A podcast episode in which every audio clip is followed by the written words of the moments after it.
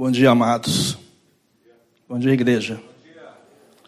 Bom, quando estamos reunidos com um único objetivo, é glorificar o, no, o nome do nosso Pai. Como é bom. Eu confesso que a parte mais difícil quando eu, o Senhor me coloca para ministrar a palavra é o início. Eu sempre me complica um pouquinho no início. Depois eu vou pegando no tranco, né? O Espírito Santo vai. Tipo assim, você está aí, não tem como, não tem como fugir, né, Pedezão? Você tem que ir. Mas o início sempre é um pouquinho complicado, eu confesso isso para os irmãos. E o Senhor sabe disso. Então eu acho que por isso que o Senhor colocou o Cabral para fazer a abertura, depois usou o Perezan para trazer uma palavra para a vida da igreja, depois usou o Maurício, porque o nosso Senhor ele é muito sábio, então ele, ele sabia que eu precisava de uma preparação, né, e ele preparou muito bem. Né, o que o Cabral falou, o que o Perezan e o que o Maurício falou, tem a ver um pouco né, daquilo que nós vamos conversar nessa, nessa manhã. É sobre a confiança em Deus. E eu tenho pensado muito a respeito desse tema, não só confiar em Deus, mas principalmente a, a oração do justo. Né, a oração do justo, ele move o coração de Deus. Anotem isso, por favor. A oração do justo move o coração de Deus. O Perezão falou sobre alguns, falou sobre um homem de Deus, mas na Bíblia tem vários homens de Deus, né, que em momento de angústias, ou um momento de desafio, ou momentos de decisões, recorreram a Deus buscaram o Senhor em primeiro lugar. O Senhor ouviu as suas orações. Deus respondeu às suas orações, mas por um único motivo. Porque esses homens tinham uma vida completamente íntegra diante do Senhor. Eles entendiam muito bem o que é ter uma vida reta diante do Senhor, né, ter uma vida realmente com uma integridade que agrada o coração do Pai, viver uma vida completamente voltada ao nosso Senhor. Isso tem impactado muito, meus irmãos. Isso eu tenho buscado diante do Senhor, eu confesso para a igreja. Eu quero ser esse homem íntegro. Eu ainda não sou, mas eu quero ser aquele, esse homem justo, como descreve na palavra de Deus. Sabe, você chegar com o coração diante do Senhor, naquilo que você pede, naquilo que você clama ao Senhor, mas sem nenhuma acusação, sabe, nenhuma pendência, nenhuma situação, e o Senhor ouvir as suas orações e responder em seu tempo. Eu tenho falado à igreja, alguns irmãos, que nós estamos em obras, e eu estou em obras. Não cheguei à perfeição ainda, e nem os, os amados, né, creio que ainda estão em obras também. Mas eu quero que Deus me aperfeiçoe nesse sentido. Eu quero chegar diante do Senhor completamente confiando naquilo que eu colocar diante dele, naquilo que eu buscar diante dele, é a certeza que ele vai operar, a certeza que ele vai realmente abrir as portas, a certeza que ele vai agir, a certeza é quando você orar para que alguém receba a cura, a certeza que aquela, aquela pessoa de fato será curada assim, quando você orar para que aquela pessoa receba um emprego, tem uma dificuldade financeira, a certeza que realmente Deus vai operar assim, que Deus vai gerar condições para aquilo que, tá, tu está buscando, para aquilo, aquilo que tu está orando, porque tu és justo, porque eu sou justo diante do Senhor. E nós queremos que Deus nos aperfeiçoe, aperfeiçoe nesse sentido. É, eu não anotei, eu não ia falar sobre a vida de Daniel e não vou falar por muito tempo sobre a vida de Daniel, mas hoje o Senhor me acordou muito cedo, muito cedo, e me veio ao coração a vida de Daniel, homem justo. E se você, acho que todos conhecem a história de Daniel, né, principalmente no capítulo 6, né, quando ele é impedido de buscar ao Senhor, quando ele é impedido né, por algumas é, é, invejas, algumas situações daquela época, algumas, algumas pessoas se levantando para realmente derrubar Daniel, para impedir que Daniel né, continuasse a orar ao nosso grande Deus. Olha que ele orava no mínimo três vezes ao dia, com certeza orava muito mais, porque ele sabia a importância da oração. Mas, enfim, como acontece nos dias de hoje, às vezes Algumas situações se levantam na minha vida, na tua vida, para tirar nossa paz, para nos incomodar, né? para nos fazer retroceder. Com Daniel não foi diferente. Ele foi impedido, não só ele, mas todos os homens né, naquela, da, da, da, daquela época, nesse contexto, eles foram impedidos de buscar a Deus e qualquer deuses. Mas Daniel tinha uma clareza no coração que ele não servia a homens, mas ele servia a um grande Deus. E se ele já orava bem antes de tudo aquilo, bem antes de ser impedido, bem antes do, do rei baixar um decreto né, por 30 dias, ele já fazia isso antes, bem antes, ele tinha essa consciência, ele tinha essa revelação da oração e ele praticava o poder da oração, ele confiava no nosso Deus, ele não ia parar, e de fato ele não parou mas teve uma consequência. A consequência todos vocês conhecem, né? Ele foi colocado dentro de uma cova e ali tinha vários leões. Né? E se vocês notarem bem, aqueles leões, eles eram alimentados todos os dias, mas no caso do Daniel, eles deixaram aqueles leões por 24 horas, sem nenhum tipo de alimento. Então imaginem né, chegando Daniel, sendo colocado na cova dos leões, e com aqueles leões famintos, como descreve a palavra. Eu não sei qual seria a tua atitude, eu não, seria, não saberia te dizer qual seria a minha atitude, mas com certeza morreria de medo. Morreria de medo. Mas a postura que Daniel teve foi justamente continuar confiando em Deus.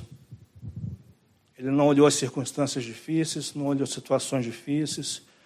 Ele estava correndo um perigo iminente, né, de perder a sua vida de forma mais trágica possível. Não imagino como seria uma pessoa ser destroçada por um leão, mas deve ser terrível. Alguns leões, né, deve ser terrível. Mas ele, em nenhum momento, ele titubeou. Em nenhum momento ele retrocedeu, em nenhum momento ele pensou na vida dele. Mas ele confiou no Senhor, confiou em Deus. A palavra escreve nesse mesmo capítulo que o rei, ele, uma noite anterior, quando Daniel foi colocado na cova dos leões, a palavra descreve que o rei, né, o rei Dário, ele, ele jejuou, ele teve insônia, ele se inquietou pelaquela situação, porque ele não queria ter feito aquilo, mas foi obrigado a fazer aquilo. É. E logo quando amanheceu, ele foi até a cova dos leões e ali ele chamou Daniel. É. E para surpresa dele, Daniel estava vivo, né? estava louvando ao Senhor, estava engrandecendo ao nome de Deus, né? estava colocando o nome de Deus mais ainda nas alturas. Né, eu fico imaginando a, a, cara desse rei, a cara daqueles soldados, né, a fisionomia daquelas pessoas, pensando, né, ah, agora Daniel deve estar completamente morto, destruído. Então eu imagino a perplexidade daquelas pessoas ao ver Daniel sair daquela cova dos leões, cantando, dançando, louvando ao Senhor, num momento de angústia, amados, no momento de angústia. Você tem vivido momentos de angústia? Tem, né? Eu também tenho. Você passa por alguma dificuldade em determinada área na sua vida? Sim, né? Eu também tenho, eu também passo. Mas lembre-se nós temos um Deus né, que ouve a oração do justo. Se você tem vivido em conformidade com Deus, em acordo com o Senhor, em acordo com a palavra de Deus, você não tem nada a temer, você não tem nada que ter, a, a, a, desconfiar que Deus não vai agir, você não tem, não tem realmente que ter preocupação com nada, nenhuma ansiedade sobre a tua vida, sobre a sua casa, né? porque a tua confiança está no Senhor e o Senhor vai ouvir as suas orações, como ouviu a oração de Daniel. Esse é o primeiro relato. E na palavra tem vários exemplos. Eu não vou esmiuçar todas elas devido ao tempo, mas aqueles que estão anotando, Marcos capítulo 6, versículo 20, João Batista era conhecido como homem, homem justo e santo homem justo e santo. Simeão, outro homem de Deus, no livro de Lucas, capítulo 2, versículo 25. Ele é conhecido como homem, homem justo e temente a Deus. Noé, Gênesis capítulo 6, versículo 9, ele é chamado como homem justo e íntegro. Será que é alguma coincidência aqui, amados? Todos esses aqui, ainda mais outros que não tem, não tem como citar devido ao tempo, mas podemos falar a vida de Paulo, a vida de Pedro né, e outros mais. Por que, que eles escolheram, por, por que, que eles escolheram as, ter uma vida íntegra? Porque isso é decisão, isso é a nossa atitude. Eu decido viver para Cristo. Eu decido não pecar. Eu decido confiar em Deus. Eu decido descansar e aguardar a provisão do Senhor. Ou vocês acham que eles buscaram ser justo porque eles entenderam que era a parte mais importante? Que eles entenderam que buscando o Senhor, né, tendo uma vida completamente íntegra diante do Senhor, eles tinham a certeza que Deus ouviria as suas, as suas orações, amados. Eu acredito que sim. Eu acho que não existe coincidência na palavra do Senhor. Não existe. Tem outro homem de Deus, é chamado Davi, todos vocês conhecem. E se Davi foi chamado, ele era reconhecido como homem segundo o coração do Senhor, né? coração de Deus. Imaginem você sendo conhecido como um homem segundo o coração de Deus. Só imaginem. Total confiança de Deus na vida desse homem. Vocês podem falar assim, poxa, mas ele traiu, né? Ele cometeu algumas situações que não deve ter agradado o coração de Deus. É verdade. Realmente ele traiu. Ele fez algumas coisas que desagradou o coração do Senhor. Mas eu vejo também que ele tomou uma atitude de arrependimento. Né? Ele não pecou e ficou debruçado no pecado, fazendo carinho no pecado e jogando fora tudo aquilo que Deus tinha preparado para a vida dele. Não, ele não fez isso. Ele não se escondeu, pelo contrário. Ele se expôs. E a oração dele ao Pai é tremenda, está em Salmos é capítulo 32. Vamos ler? Bem-aventurado é aquele cuja iniquidade é perdoada, cujo pecado é coberto. Bem-aventurado o homem a quem o Senhor não atribui iniquidade, em cujo espírito não há dolo. A ele é o momento que ele coloca para o Senhor. Enquanto calei os meus pecados, envelheceram os meus ossos, e pelos meus constantes gemidos todo o dia, porque a tua mão pesava dia e noite sobre mim. O meu vigor se tornou em sequidão, de estio. Confessei o meu pecado e a minha iniquidade não mais ocultei. Disse: Confessarei ao Senhor as minhas transgressões, e tu perdoaste a iniquidade do meu pecado. Homem justo, mas em determinado né, ponto da sua caminhada, ele pisou na bola. Né? Pisou na bola, teve, teve consequências, sim. Isso permanece até hoje. Quando pecamos nós atingimos o Senhor, atingimos o corpo de Cristo, atingimos a nossa vida, atingimos quem está ao redor da nossa vida, né? Tem sofrimento, tem choro, mas tem restauração, amados. Tem o arrependimento, tem o voltar para Cristo, né? É ter nojo daquilo que fez né? e voltar para Cristo. Deus está sempre com os braços abertos para receber aquele que realmente tem um arrependimento de coração. Deus não, vai, não, não, não, não vira as costas. Deus não deixa de ouvir aquele que já foi justo, já teve uma vida íntegra diante do Senhor, mas em determinado momento saiu do caminho por alguma decisão, alguma escolha errada, né?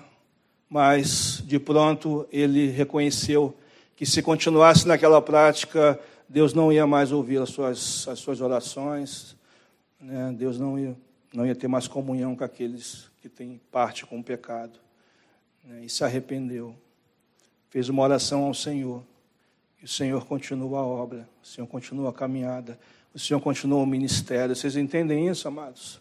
Pode ser que tenha alguém né, nos ouvindo né, que esteja passando por esse mesmo momento que Davi passou. Né, mas eu era fervoroso no início da caminhada, eu entendi muito bem. Nossa, como foi, era deliciosa a questão né, de pregar o Evangelho, de viver o Evangelho, de estar em comunhão de ler a palavra do Senhor, de orar ao Senhor. Como era bom, por que eu não estou sentindo mais isso? O que está acontecendo? Eu quero dizer que tem uma solução para ti. É se arrepender aos olhos do Senhor. É confessar os teus pecados diante do Senhor. E confiar em, no nosso Senhor. Nosso Deus é um Deus restaurador de vidas. E Ele continua restaurando aquelas vidas que recorrem a Ele com o coração completamente voltado a Ele. Completamente voltado a Ele. Não percam isso, igreja. Não percam a sensibilidade do Espírito Santo. Não se tornem frios diante do nosso Deus Altíssimo. Não escutem como Daniel passou, como aqueles que andavam junto com Daniel, mas queriam poder, né? queriam o lugar de Daniel, queriam né, começar a olhar Daniel como uma ameaça, não como uma pessoa que era agregadora ao trabalho, né? que era comissionado pelo rei, mas não, eles olhavam Daniel como um adversário, e aí começaram a fazer a cabeça do rei contra Daniel. Não caiam nessa armadilha, amados. Não caiam nessas armadilhas não sei se vocês têm visto, é óbvio que sim, mas na internet a gente tem passado de tudo, tem, a gente tem ouvido várias situações, até mesmo em relação à igreja, que nos deixa escandalizados. É, algumas situações, se vocês notarem, o mundo prega que esse sistema de governo não tem mais, é, não tem mais saída, não tem mais um, um resultado satisfatório para a população, é, que a igreja está acuada, que a igreja não está orando, que o sistema está o sistema está sufocando a vida da igreja. Quem que disse isso, amados? Onde é que está escrito isso na Bíblia? Quem que está que, que, tá levantando isso no meio cristão? Dizer que a igreja está amedrontada, que a igreja está acuada, que a igreja não está orando, que a igreja não está é, cumprindo seu papel, que tem gente sofrendo, que tem, tem gente morrendo, que tem gente abandonada. Eu estou falando no geral, isso é o que eu tenho escutado de muitos. Nada disso é bíblico, amados. Nada disso, nada disso. Infelizmente, tem muitos usando essa pandemia, um momento difícil, delicado que a gente está passando, que o mundo está passando, né, para atingir a vida da igreja. E às vezes o que me deixa triste é que a própria igreja é metendo pau na igreja. Né? E não pode ser assim. Nós somos um corpo, nós somos uma igreja, nós somos um corpo vivo. Ninguém é melhor do que ninguém. Nós estamos aqui com um único papel, é glorificar o nome do nosso Deus. Esse é o nosso papel. É viver para Cristo esses homens eram chamados como justos e íntegros, porque eles andavam, andavam em conformidade com o Senhor, com Deus. Quer ser justo? Eu quero ser justo. Então eu tenho que aprender a andar em conformidade com Deus. Eu quero aprender a entrar em, andar em acordo com a Bíblia, com a palavra de Deus.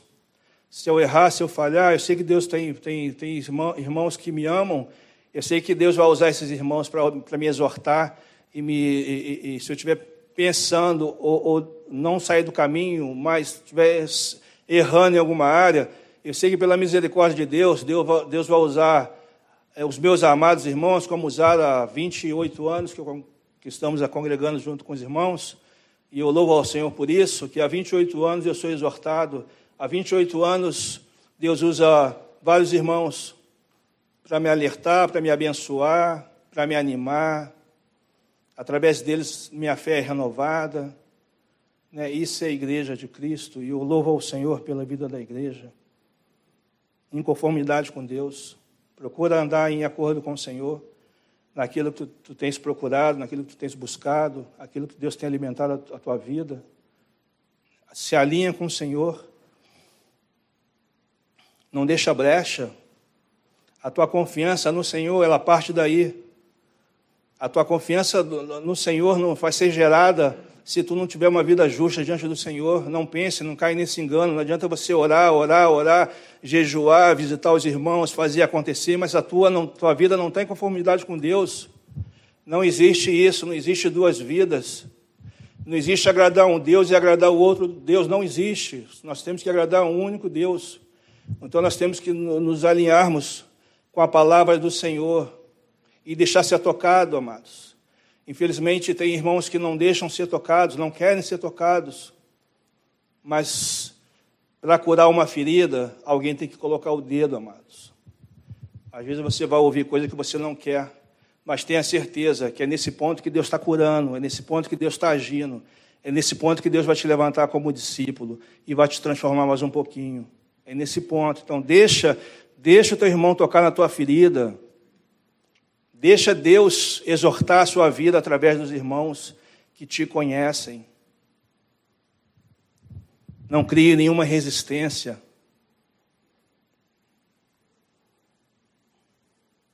Para que tu tornes eu também justo e íntegro e uma vida reta diante do Senhor. Ouvir ao Senhor, escutar a Deus, escutar nossos irmãos tem outro homem de Deus que eu gosto muito, Ezequias. Não vamos ler todo o texto, mas como referência está no livro, livro de Reis, vocês podem abrir, segundo Reis, ali o capítulo 20 em diante. A oração do justo. Eu confesso que fiquei impactado, eu já li e reli várias vezes esse livro, mas estudar poucas vezes e eu me determinei em estudar esse personagem tão precioso que nós temos na palavra do Senhor, que é Ezequias, o rei Ezequias, homem justo, íntegro. Agora tem um momento na vida de Ezequias, eu vou resumir, tem um momento na vida de Ezequias que está em 2 Reis, capítulo 20, versículos 1, 2, 5 e 6, vocês vão, vocês vão ver. A palavra diz que ele já, com idade avançada, doente, mas não queria morrer. Não queria morrer. É, ele sabia que tinha mais coisas para fazer, não só no seu reinado, mas para o Senhor. Agora, Deus, como na vida de Ezequias e também na nossa vida, ele tem um plano, tem um propósito para tudo, né? A gente costuma brincar que não existe coincidência para o Senhor, né? Tem algo, se Deus permitiu alguma coisa, é certeza que Deus vai, né? não só vai deixar de cuidar, mas Ele vai te dar a resposta, o porquê. Né? Na vida de Ezequias, ele tinha mais coisas para fazer na vida de Ezequias, na vida daquele povo. Mas Ezequias se encontrava com a idade avançada, doente, né, e Deus manda chamar o profeta Isaías. E chega para o profeta Isaías e fala para Isaías: Isaías, vai até. Eles estavam no mesmo, no mesmo recinto, né? Ó, chega até Ezequias e diz o seguinte para Ezequias: Olha só, Ezequias. Isaías, fala para Ezequias: Primeiro, para ele ordenar a sua casa, rapidinho. Ordena a sua, a sua casa, porque o tempo dele está chegando. O tempo dele está se esgotando. eu vou levá-lo, mas ele tem que ordenar a sua casa, em primeiro lugar. Essa é a primeira, né, que a, a, a, primeira parte, é o que é o, primeiro comunicado que o Deus, Deus faz através de Isaías para a vida de Ezequias. Agora, a oração de Ezequias ao Senhor, que é tremendo, é algo que eu, quando eu li, eu fiquei impactado, porque, primeiro, que é muita ousadia de um homem, qualquer homem, mas ele chegar diante do Senhor como ele chegou. Porque ele chega na oração que ele faz, ele afirmando que ele é. Perezan falou sobre a identidade, né, Perezan? Ele sabia da sua identidade, ele não tinha dúvida da sua identidade diante do Senhor, isso é tremendo, amados. Muitos têm sofrido, muitos têm deixado de fazer a obra, muitos têm fazer, feito, é, feito a obra relaxadamente, muitos têm, não têm noção daquilo que é diante do Senhor. Isaías sabia muito bem do que, que ele era diante de Deus e tinha certeza que Deus ouviria suas orações. Lembre-se que eu falei no, no, ainda há pouco. Deus chega para o profeta Isaías e fala para Ezequias, né? Ordena a sua casa. Eu não vou falar muito sobre isso, mas todos entenderam, né? O, o recado do Senhor, né? Ordena a sua casa, discípulo. Igreja, cada um ordena a sua casa. Se tem algo que não está, tá, está em desacordo com o Senhor, na sua casa, Deus está falando. Ordena. Rapidinho. Porque tu não sabe o tempo que tu tens aqui ainda, né? Igreja, ordena a sua casa. Ezequias recebe essa mensagem de, de, de Isaías. A postura de que Ezequias teve, né? Diante dessa palavra, ele podia esbravejar, ele podia reclamar, ele podia murmurar, ele podia tudo naquele momento. Ele podia cair em depressão, ele podia falar: Eu tô, vou morrer mesmo, já recebi essa palavra de Deus, não tem volta. Não, Deus não vai mudar aquilo que ele fez, aquilo que ele falou. Mas não foi essa a postura que ele teve, não foi essa a reação que ele teve, né? O que, que ele faz? Isaías 38, é, versículo 3. Ezequias chega diante do Senhor e fala: Lembra, Senhor, de que andei diante de ti. Aí começa ele diz: andei com retidão, com fidelidade. É como se estivesse falando: Senhor, eu tive uma vida, fui fiel a Ti em tudo. Senhor, tu mandava ir para a esquerda, eu ia, para a direita, eu ia. Você mandava parar, eu parava. Você mandava falar, eu falava. Você me exortava. Senhor, eu compreendi completamente o Evangelho, não tinha dúvida nenhuma, eu fui fiel em Ti, em tudo, Senhor. Mas por que isso? ele continua com fidelidade e integridade de coração, e fiz o que era reto aos seus olhos. Imagina a tua oração diante do Senhor, amado.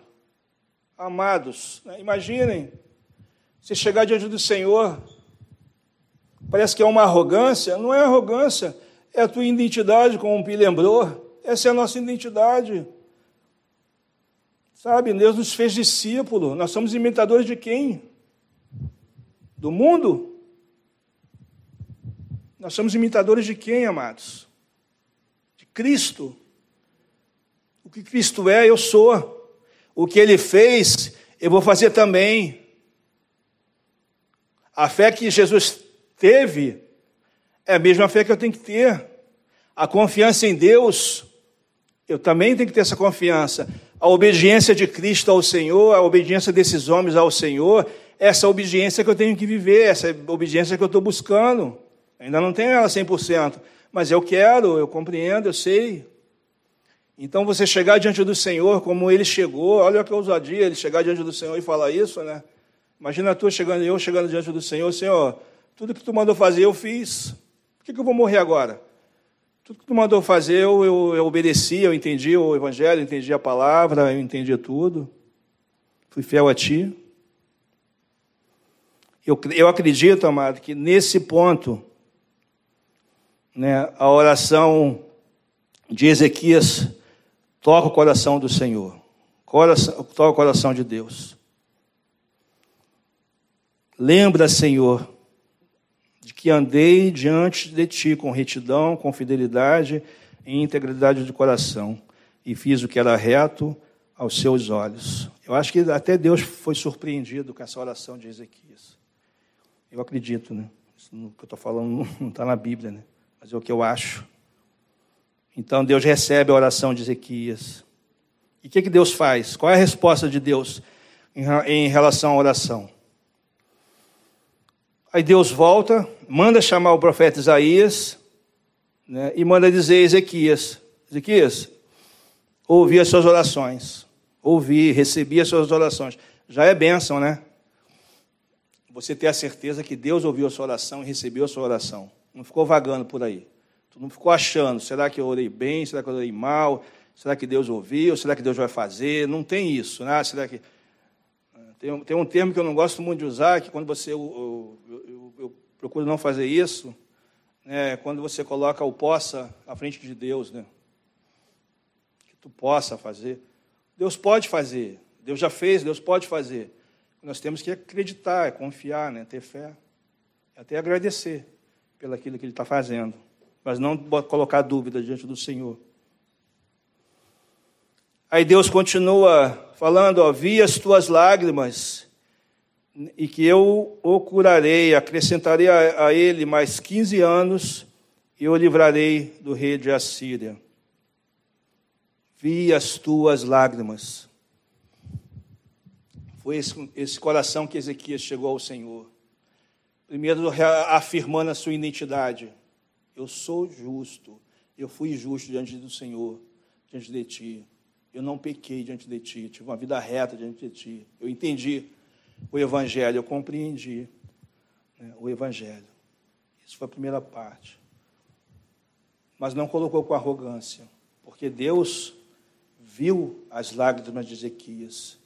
Eu imagino esse homem ajoelhado, esse homem chorando, clamando, esse homem olhando ali aos seus familiares, olhando aquela, os amigos, né, e chegando a sua hora de morrer, eu imagino ele ali debruçado, chorando, clamando, se quebrantando diante do Senhor, se humilhando diante do Senhor, para o Senhor reverter aquela situação, chorando, imagine, chorando, e Deus recebe a oração do justo, Deus recebe a oração daqueles que choram diante dele, por isso que entendemos que os quebrantados virão a Deus, sabe? Aí nós começamos a entender que Deus preza isso, quando nós chegamos diante dele com o coração completamente contrito, com o coração choroso, sabe? Um coração sem nenhum orgulho, sem nenhuma soberba, sem nenhuma pontinha disso aí, mas reconhecendo que é só vem dele, é só ele é o nosso Senhor, é ele que é o nosso refúgio, ele é a nossa fortaleza, ele é a nossa resposta para tudo isso que a gente está vivendo, é só ele, vem, vem dele essa resposta de mais ninguém e vai continuar sendo assim eternamente. E foi isso que tocou o coração de, de Deus. Foi as lágrimas de Ezequias. E Deus, pela sua grandeza, a sua misericórdia, acrescenta mais 15 anos. Olha que bênção, mais 15 anos para desfrutar todas as maravilhas do Senhor, todas as maravilhas de Deus. Imagina quantos homens esse, esse Ezequias não ganhou né, nesses mais 15 anos de vida mais trabalho ele fez para agradar o coração nesses, nesses, nesses últimos 15 anos. É benção de Deus. Vale a pena viver uma vida justa, ser justo diante do Senhor? É óbvio que sim, claro que sim. Vale a pena andar em conformidade com Deus? Sim, porque não tem outra saída, não tem outra resposta, é só essa, só esse caminho. Vale a pena andar em acordo com o Senhor, mesmo que traga choro? É óbvio que sim. Se eu não andar assim, a resposta é simples: Deus não vai ouvir a tua oração. Deus não vai responder a tua oração. Se eu estou fazendo algo que estou desagradando ao Senhor, eu deixo de, eu deixo de, eu deixo de, de ter uma vida voltada para o Senhor. Se eu estou fazendo algo que está desagradando o Espírito Santo, quando Ele me direciona em fazer algo, eu estou desonrando o nome de Deus. Eu estou desonrando todo o sacrifício que Cristo fez na cruz. Todo sacrifício. Eu estou desonrando.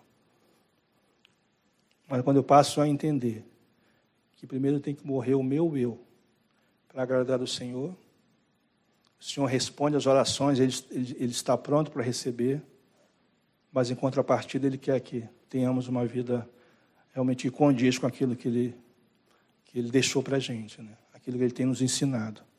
Senão, não vai dar certo. O manual é a Bíblia, né? A palavra de Deus é a Bíblia. E a igreja de Cristo, né? A igreja, Deus usa a igreja, a sua igreja, né? preciosa, para ir moldando a vida do discípulo, para estar tá ajudando, né? cooperando, né? agregando. Né? Por isso que nós todos aqui reunidos, nós somos um corpo, né? é o corpo de Cristo. Todos nós, com cada um com seu temperamento, cada um com o nosso calo, né? Todos nós com, com jeitos diferentes, aparências diferentes, mas somos um corpo. É o corpo de Cristo. É, isso, é, é esse corpo que Deus vai, vai, vai buscar. Esse, esse corpo que Deus está buscando. Ezequias agradou o coração do Pai. Ezequias, Deus recebeu a oração de Ezequias. Algumas características ou atitudes daquele que é justo.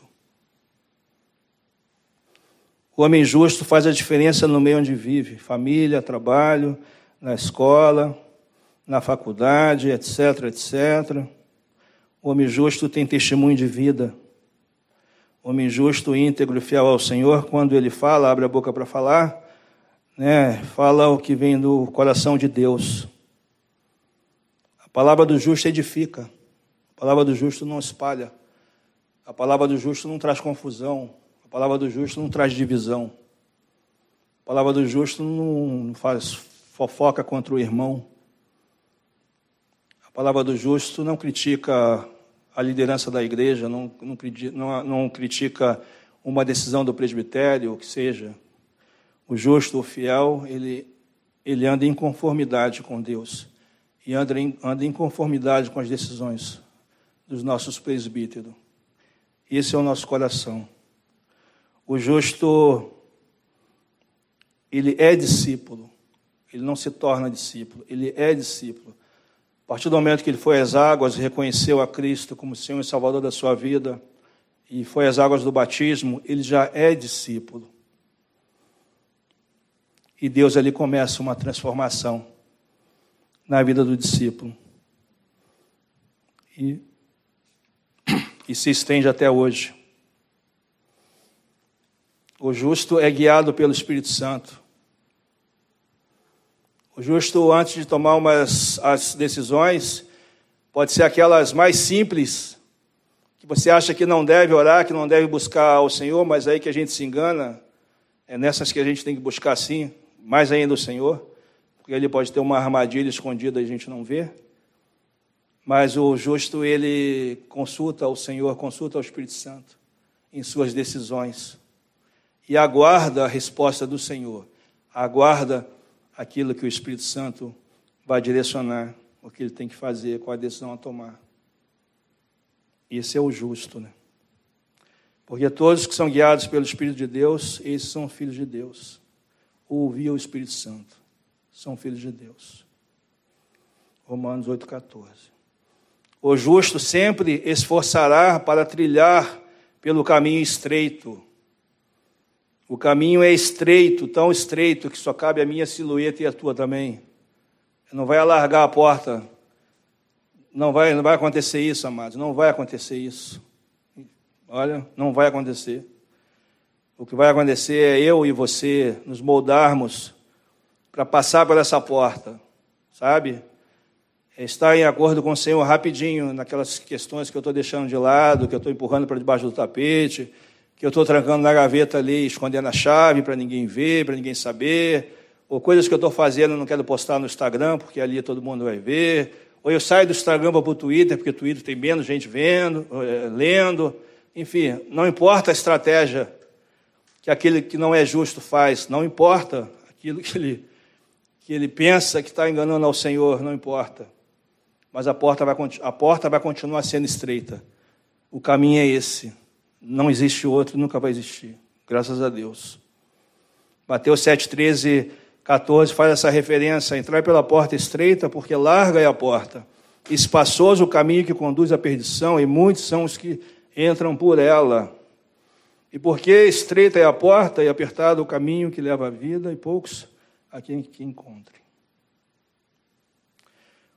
O coração do justo está ligado nas coisas lá do alto, amados. Entendam isso. Nós, igreja, o Saulo falou isso na semana passada, né? Nós, igreja, nós estamos aqui por um tempo, isso aqui é uma passagem, é um tempo. Mas nós temos, temos que anseiar temos que realmente pensar, nós temos que buscar, querer, é realmente a eternidade, sabe? A eternidade, quando o Senhor fala assim, ó, como fez com, com Ezequias, acabou o tempo, avisa lá, Ezequias, que não tem mais tempo, né? Vai acabar aqui. Quando Deus chegar para a gente e falar assim, acabou o tempo, João, acabou o teu tempo aqui na terra, acabou, agora eu quero você aqui comigo, né? Vem para cá, acabou. A gente tem que estar preparado para isso, amados. A gente tem que estar preparado, o tempo é agora. Nós já ouvimos isso milhões de vezes, sabe? Mas o tempo é agora, nossa mente, nosso comportamento, nossas atitudes, sabe? Tem que estar ligada com o Senhor, tem que estar ligado com a Bíblia. Ah, mas eu erro, eu peco, eu, eu sou falho diante de Deus. Sim, mas aí se arrepende, volta para os caminhos do Senhor. Não há uma condenação daqueles que se arrependem. Não, não, não escutem isso, isso é balela do diabo. Aqueles que se arrependem, Deus retorna, o caminho é restaurado, a tua vida é restaurada. E tu começa a servir ao Senhor com alegria, com disposição. Essa tem que ser a nossa caminhada. Muitos estão deixando de lado, muitos estão deixando uma vida com o Senhor. Muitos estão lá saindo da congregação, deixando de ser igreja. Eu não sei nem se já um dia foi igreja, mas enfim, não vou entrar nesse ponto. Mas tem muitos, muitos abandonando algo tão precioso que Deus escreveu, a sua história. Deus falou: Vou escrever a tua história. Aí o discípulo não quer a história que Deus está escrevendo, porque dói, porque machuca, porque essa história é, não está incluído o mundo, essa história não está incluído cair em tentação, as paixões do mundo, não inclui. A história que Deus escreveu para a minha vida, para a sua vida, o mundo não faz parte. O mundo não faz parte. Cair em tentação não está nos planos do Senhor. Mas aí a decisão é minha. Ou eu quero pagar um preço, sabe? Obedecer ao Senhor, mesmo que eu venha a falhar, mas Deus vai me restaurar. Porque foi um lápis, foi uma situação, eu não busquei, eu não estou pecando deliberadamente, foi uma situação que eu me envolvi. Aí o Senhor vai te perdoar, Deus vai olhar o teu coração, como, como recebeu a oração de, de, de Ezequias, como Deus viu a, a, as lágrimas de Ezequias, Deus vai, vai, vai ver as suas lágrimas, Deus vai olhar seu coração, Deus vai ver a maneira que tu está chegando até Ele no, no seu arrependimento. E se tocar o coração do Senhor, Deus vai restaurar, amados. Não tenha dúvida disso, não caia nessa armadilha. Temos que estar ligados com as coisas lá do alto. Filipenses capítulo 4, versículo 8, reafirma isso. Quanto mais, ao mais, irmãos, tudo que é verdadeiro, tudo que é honesto, tudo que é justo, tudo que é puro, tudo que é amável, tudo que é de boa fama, se há alguma virtude e se há algum louvor, nisso pensai. Porque em alguns momentos da nossa vida nós pensamos em coisas que não são do alto, amados. Por quê? Se nós já sabemos que não podemos ou não devemos. nossa mente tem que estar em acordo com as coisas do Senhor.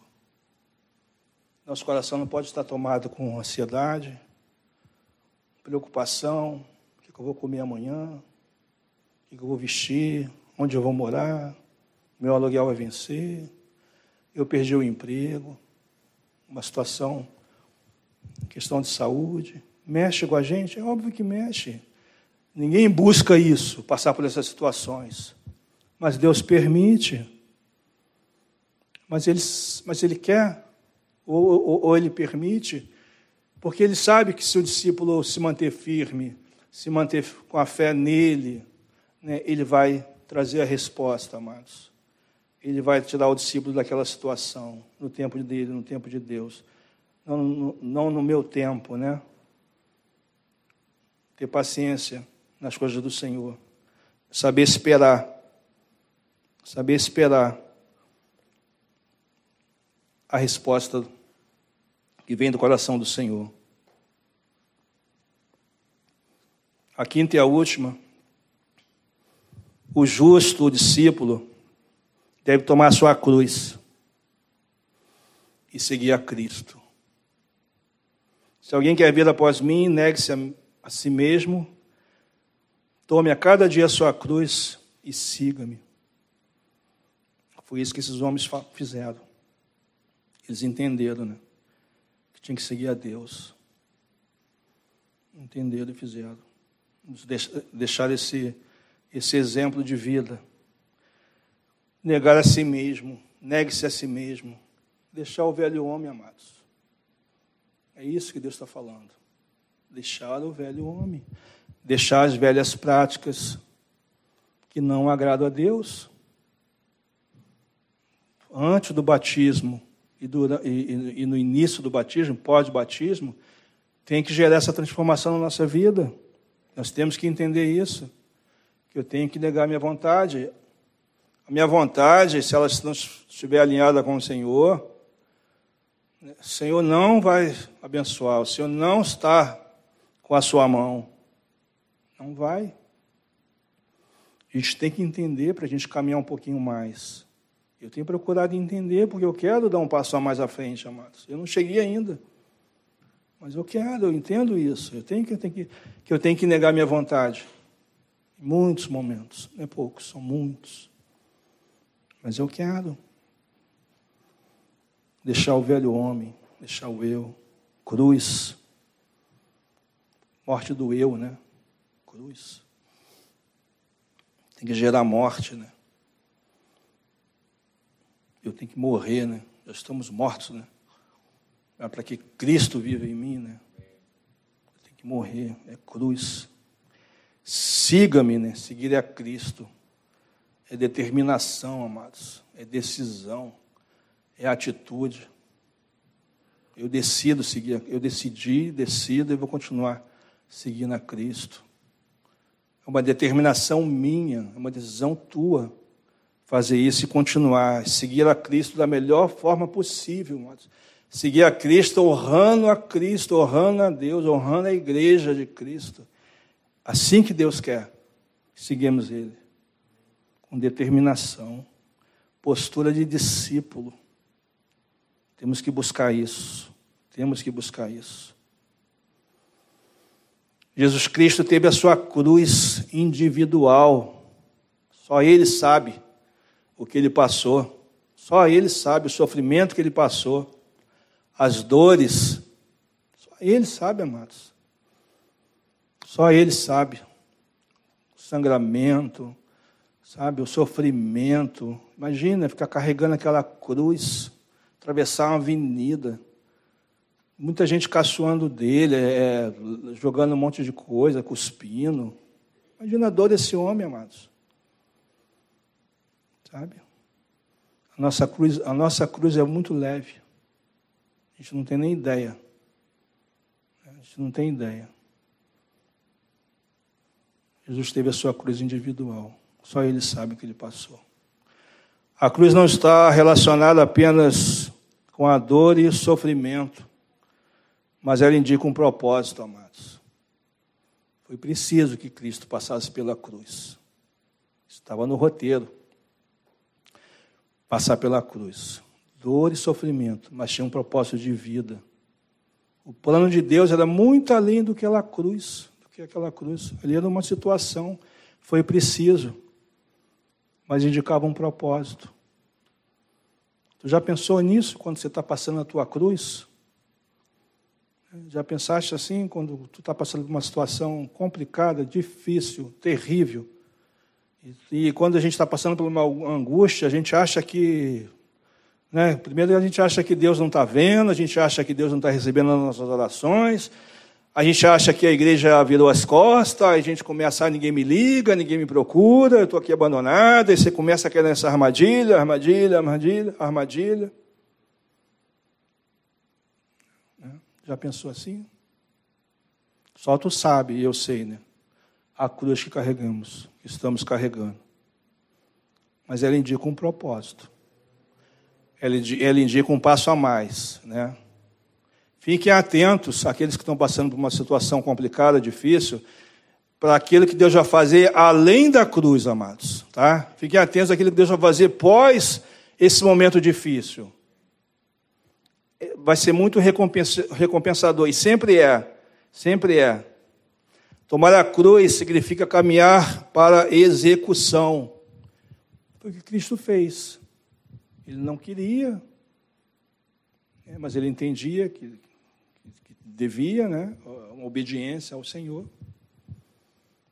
Dor, sofrimento, um propósito, mas ele sabia que, né, como corpo, né, ali tinha chegado, né, chegaria um, um final, né? Naquele momento, aquela vida terrena dele. Mas tinha algo mais. Tinha algo mais. Lugar a cruz não é só começar carregando a cruz. Tá? Às vezes tu está passando por uma cruz, não se detém pelo momento que tu está vivendo, pela situação que está vivendo, e não desista da, da, daquela situação difícil. Não desista.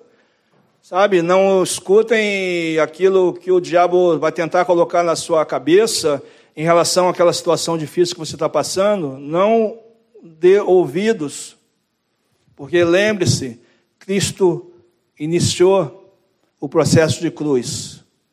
Ele colocou aquele madeiro pesado, ele caminhou, mas chegou até o final, que foi a crucificação. Ele não, ele não abandonou o seu tempo de cruz, amados. Entendam isso. Ele não abandonou. Ele entendeu que tinha que chegar até o final, e chegou até o final, e foi crucificado. Depois foi ressuscitado, né? Ressuscitou. Então ele iniciou, ele carregou e ele terminou. Ele finalizou. E hoje ele está sentado à destra de Deus Pai, olhando por nós, olhando pela igreja. É, quando oramos, quando buscamos ao Senhor, né, eu vejo Cristo, nosso justo, nosso advogado, chegando ao Pai é, falando, pai, olha, olha aquele discípulo, está passando por dificuldade, por luta, mas olha, olha como ele está chegando a gente, olha como ele chegou, olha as orações dele, olha, olha as lágrimas, olha um coração, olha um que homem quebrantado. Vamos responder. Oração desse justo. A Deus, pela sua misericórdia, vem e age, né? E aquela, e aquela situação desaparece. Mas vem outras. Vem outras situações. Porque, como eu falei no início, nós estamos em obras. Então não cessou aqui, amados. Nossa caminhada como igreja não terminou aqui. É, ela continua até o ponto de Deus nos chamar. Sabe? Então nós vamos passar por outras situações, né, ou um pouco menos ou, ou mais, mas nós vamos passar. Né, mas o mais importante, amados, é continuar tendo uma vida né, íntegra diante do Senhor. Né? Lembre-se que o tema dessa ministração é a oração do justo move o coração de Deus. A oração do justo move o coração de Deus. Eu peço a Deus que, que Ele nos, nos, nos ajude né, a continuar a vivermos como igreja. Né?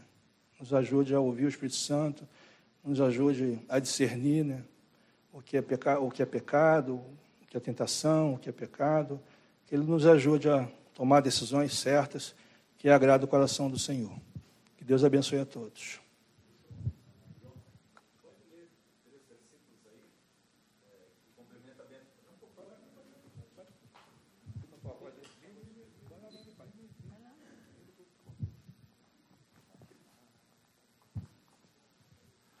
Amém, amados. É, João estava ministrando essa palavra e me veio é, alguns versículos do Evangelho de João. o João ministrando e o Evangelho de João fala algo que fecha bem com que com o tema da palavra, que é João 15. Os irmãos têm lido o Evangelho de João em casa, né? João 15, verso 7 e 8 e verso 16, diz assim: Se permanecerem em mim, falando sobre nós, sobre discípulos, né?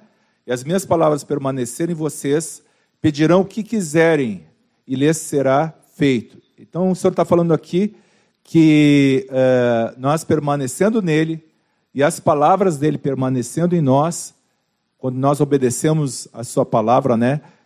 Pedirão o que quiser e lhes será feito. Nisso é glorificado meu Pai, que vocês deem muito fruto e assim se tornarão meus discípulos. E no verso 16 diz assim: Não foram vocês que me escolheram, pelo contrário, eu, eu os escolhi e os designei para que vão e deem fruto, e o fruto de vocês permaneça, a fim de que tudo o que pedirem ao Pai em meu nome, Ele lhes conceda. Amém, amados? O Senhor fortaleça cada um de vocês, que o Senhor uh, faça uh, tu, todo o propósito que Ele tem preparado para vocês, uh, cumpra na vida de vocês, amém, queridos?